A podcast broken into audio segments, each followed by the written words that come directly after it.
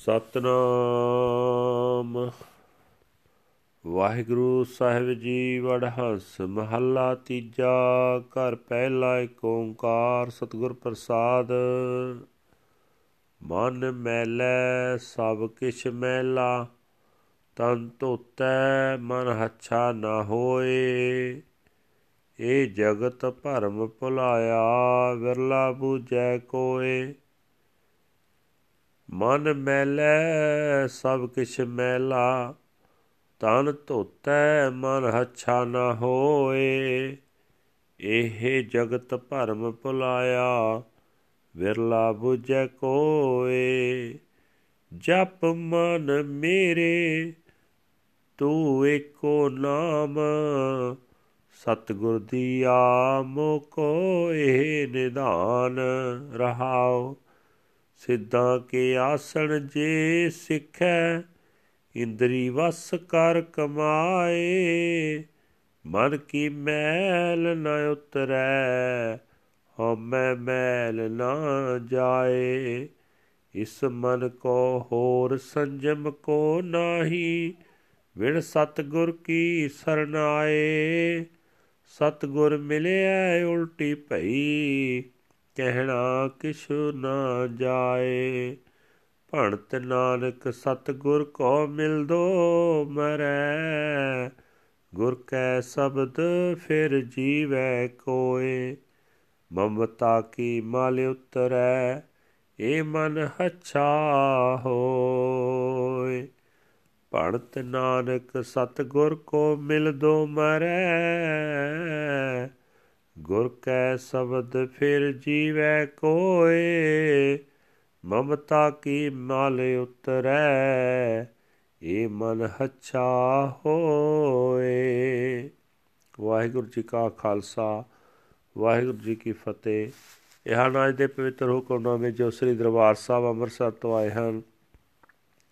ਸਾਹਿਬ ਸ੍ਰੀ ਗੁਰੂ ਅਮਰਦਾਸ ਜੀ ਤੀਜੇ ਪਾਤਸ਼ਾਹ ਜੀ ਦੇ ਵਡਹੰਸ ਰਾਗ ਵਿੱਚ ਉਚਾਰਨ ਕੀਤੇ ਹੋਏ ਹਨ। ਘਰ ਪਹਿਲੇ ਸੁਰਤਾਲ ਵਿੱਚ ਗਾਉਣ ਦਾ ਹੁਕਮ ਹੈ। ਪਰਮਾਤਮਾ ਇੱਕ ਹੈ ਜਿਸ ਦੇ ਨਾਲ ਮਿਲਾਪ ਸਤਿਗੁਰੂ ਦੀ ਬਖਸ਼ਿਸ਼ ਦੇ ਨਾਲ ਹੁੰਦਾ ਹੈ। ਗੁਰੂ ਸਾਹਿਬ ਜੀ ਫਰਮਾਨ ਕਰ ਰਹੇ ਨੇ हे ਮੇਰੇ ਮਨ, ਤੂੰ ਵਿਕਾਰਾਂ ਤੋਂ ਬਚਣ ਲਈ ਸਿਰਫ ਪਰਮਾਤਮਾ ਦਾ ਨਾਮ ਜਪਿਆ ਕਰ। ਇਹ ਨਾਮ ਖਜ਼ਾਨਾ ਮੈਨੂੰ ਗੁਰੂ ਨੇ ਬਖਸ਼ਿਆ ਹੈ, ਠਹਿਰਾਓ।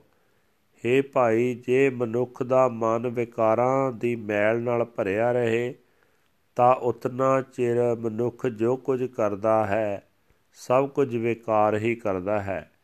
ਸਰੀਰ ਨੂੰ ਤੀਰਥਾਂ ਆਦਿਕ ਦੇ ਇਸ਼ਨਾਨ ਕਰਾਉਣ ਨਾਲ ਮਨ ਪਵਿੱਤਰ ਨਹੀਂ ਹੋ ਸਕਦਾ, ਪਰ ਇਹ ਸੰਸਾਰ ਤੀਰਥ ਇਸ਼ਨਾਨ ਤੋਂ ਮਨ ਦੀ ਪਵਿੱਤਰਤਾ ਮਿਲ ਜਾਣ ਦੇ ਭੁਲੇਖੇ ਵਿੱਚ ਪੈ ਕੇ ਕੁਰਾਹੇ ਤੁਰਿਆ ਜਾ ਰਿਹਾ ਹੈ।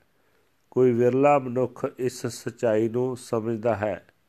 ਜੇ ਮਨੁੱਖ ਕਰਾਮਾਤੀ ਜੋਗੀਆਂ ਵਾਲੇ ਆਸਣ ਕਰਨੇ ਸਿੱਖ ਲਏ, ਜੇ ਕਾਮ ਵਾਸ਼ਨਾ ਨੂੰ ਜਿੱਤ ਕੇ ਆਸਣਾਂ ਦੇ ਅਭਿਆਸ ਦੀ ਕਮਾਈ ਕਰਨ ਲੱਗ ਪਏ, ਤਾਂ ਵੀ ਮਨ ਦੀ ਮੈਲ ਨਹੀਂ ਲੈਂਦੀ। ਮਨ ਵਿੱਚੋਂ ਹਉਮੈ ਦੀ ਮੈਲ ਨਹੀਂ ਜਾਂਦੀ। हे ਭਾਈ, ਗੁਰੂ ਦੀ ਸ਼ਰਨ ਪੈਣ ਤੋਂ ਬਿਨਾ ਹੋਰ ਕੋਈ ਯਤਨ ਇਸ ਮਨ ਨੂੰ ਪਵਿੱਤਰ ਨਹੀਂ ਕਰ ਸਕਦਾ। ਜੇ ਗੁਰੂ ਮਿਲ ਪਏ ਤਾਂ ਮਨ ਦੀ ਬਿਰਤੀ ਸੰਸਾਰ ਵੱਲੋਂ ਉਲਟ ਜਾਂਦੀ ਹੈ ਤੇ ਮਨ ਦੀ ਐਸੀ ਉੱਚੀ ਦਸ਼ਾ ਬਣ ਜਾਂਦੀ ਹੈ ਜੋ ਬਿਆਨ ਨਹੀਂ ਕੀਤੀ ਜਾ ਸਕਦੀ।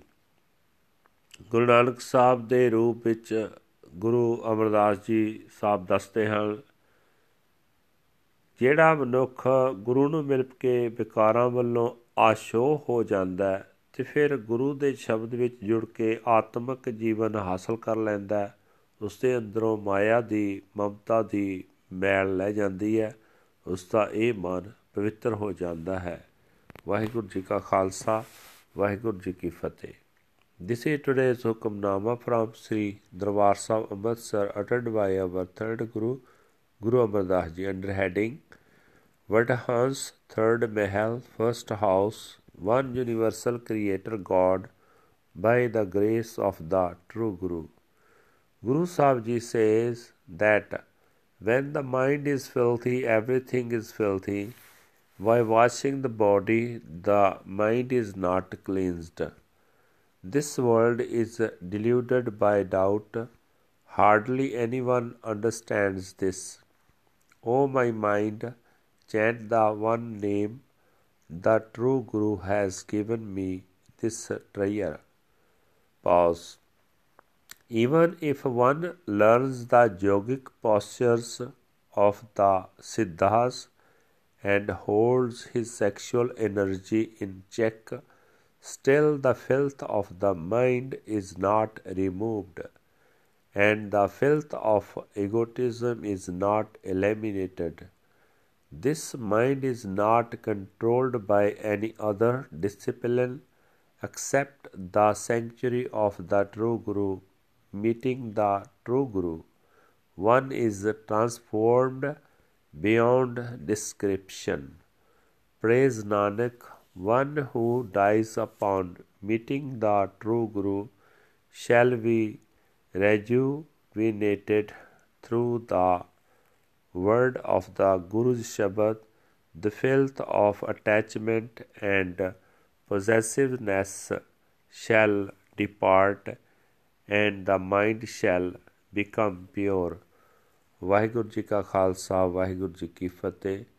I thank those who are sponsoring this episode, uh, in which Sadar Harbinder Singh USA specially thank to him.